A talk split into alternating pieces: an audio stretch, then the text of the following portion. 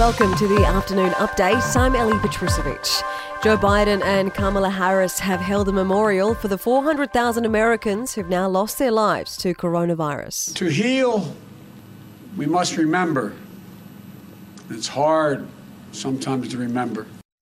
The memorial in Washington, D.C. comes ahead of President elect Biden's inauguration in the early hours of tomorrow morning. Donald Trump will apparently skip the event and fly to his Florida golf course. Meantime, opposition leader Anthony Albanese has slammed Scott Morrison for being too close to Donald Trump. However, the PM says the suggestion he will struggle to do business with the new administration in the US is ridiculous. Back home, it's been a day of zero new community cases of COVID for New South Wales. Victoria, and Queensland. Queensland Premier Annastacia Palaszczuk says Greater Brisbane is on track for eased COVID 19 restrictions from Friday, while New South Wales is flagging more freedom as early as next week. Residents along WA's Pilbara coast are being told to prepare for their first cyclone of the season.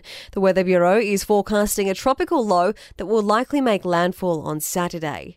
New figures have revealed more than 75,000 applications for the Home Builders scheme were made by the end of December. That's three times more than the federal government had anticipated. And online retailer Kogan has been fined more than $310,000 for marketing spam. Over to sport now. Aussie cricket captain Tim Paine maintains he's not going anywhere as the leader of the Australian Test team. It comes amid suggestions he should stand down following back to back home series losses to India. I don't look past the next series. I'm 36 years old. I'm loving doing my job. It's a difficult job, and at times like this, it's bloody hard work when you're copying it left, right, and centre, but that's what I signed up for.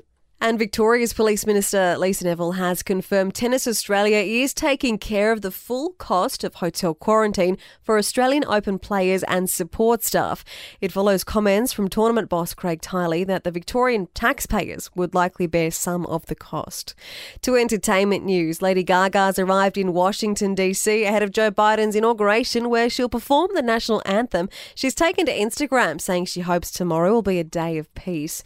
Netflix has reached a subscriber milestone with 203.7 million users worldwide. That's up 36.6 million subscribers last year alone. And Marilyn Monroe's former home has sold for nearly 90 million US dollars. The LA mansion actually going for less than half the initial asking price. And that's the latest from the Nova Podcasts news team. We'll see you tomorrow morning for another episode of The Update.